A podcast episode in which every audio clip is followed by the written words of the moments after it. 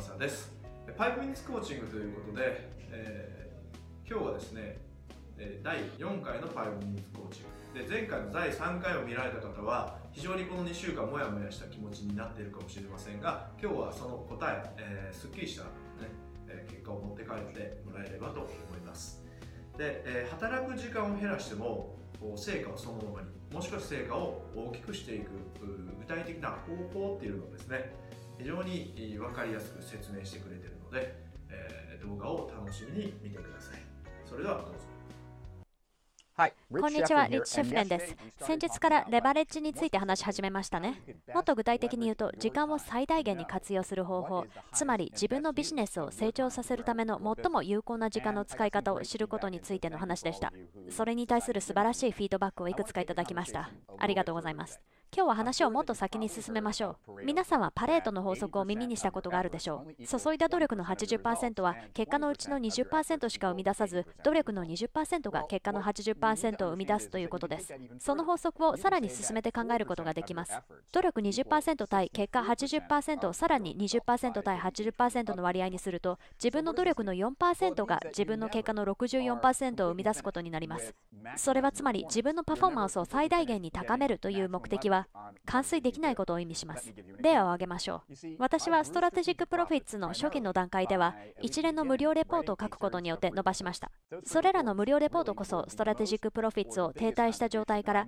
数百万ドル規模のビジネスにまで成長させるために最も役に立ったのです。そして私はそれ以来、クライアントのためにレポートを書いてきました。ですから、レポートの執筆が80%の結果を生み出してくれる20%の中に含まれます。しかし自分のビジネスを大きくすること、そして自分の人生をもっと楽しむこと、つまり仕事を減らすことを追求しているうちに、最も価値のあるのは私が書くレポートの中のアイディアやコンセプトであることに気づきました。レポートの実務的な執筆やデザインなどはずっと価値が低いのです。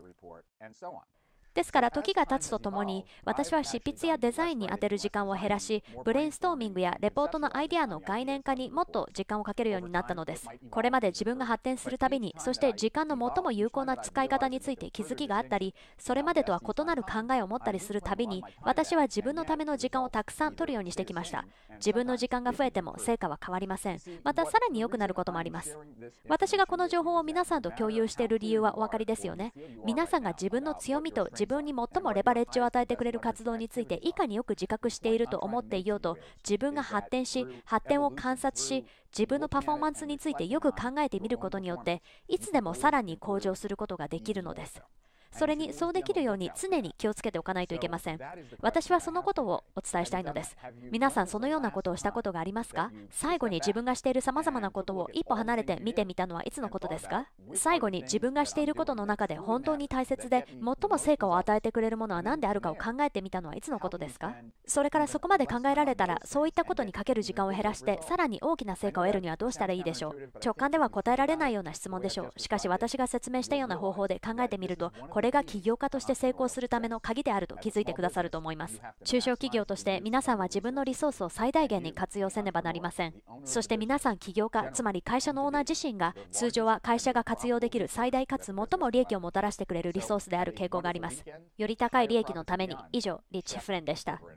えー、いかがでしたでしょうか、えー、パレの法則ですね。よくビジネスのやられてる方だったら聞いたあ法則だったと思いますが実際に本当に活用している人っていうのはごく少数になります。たった4%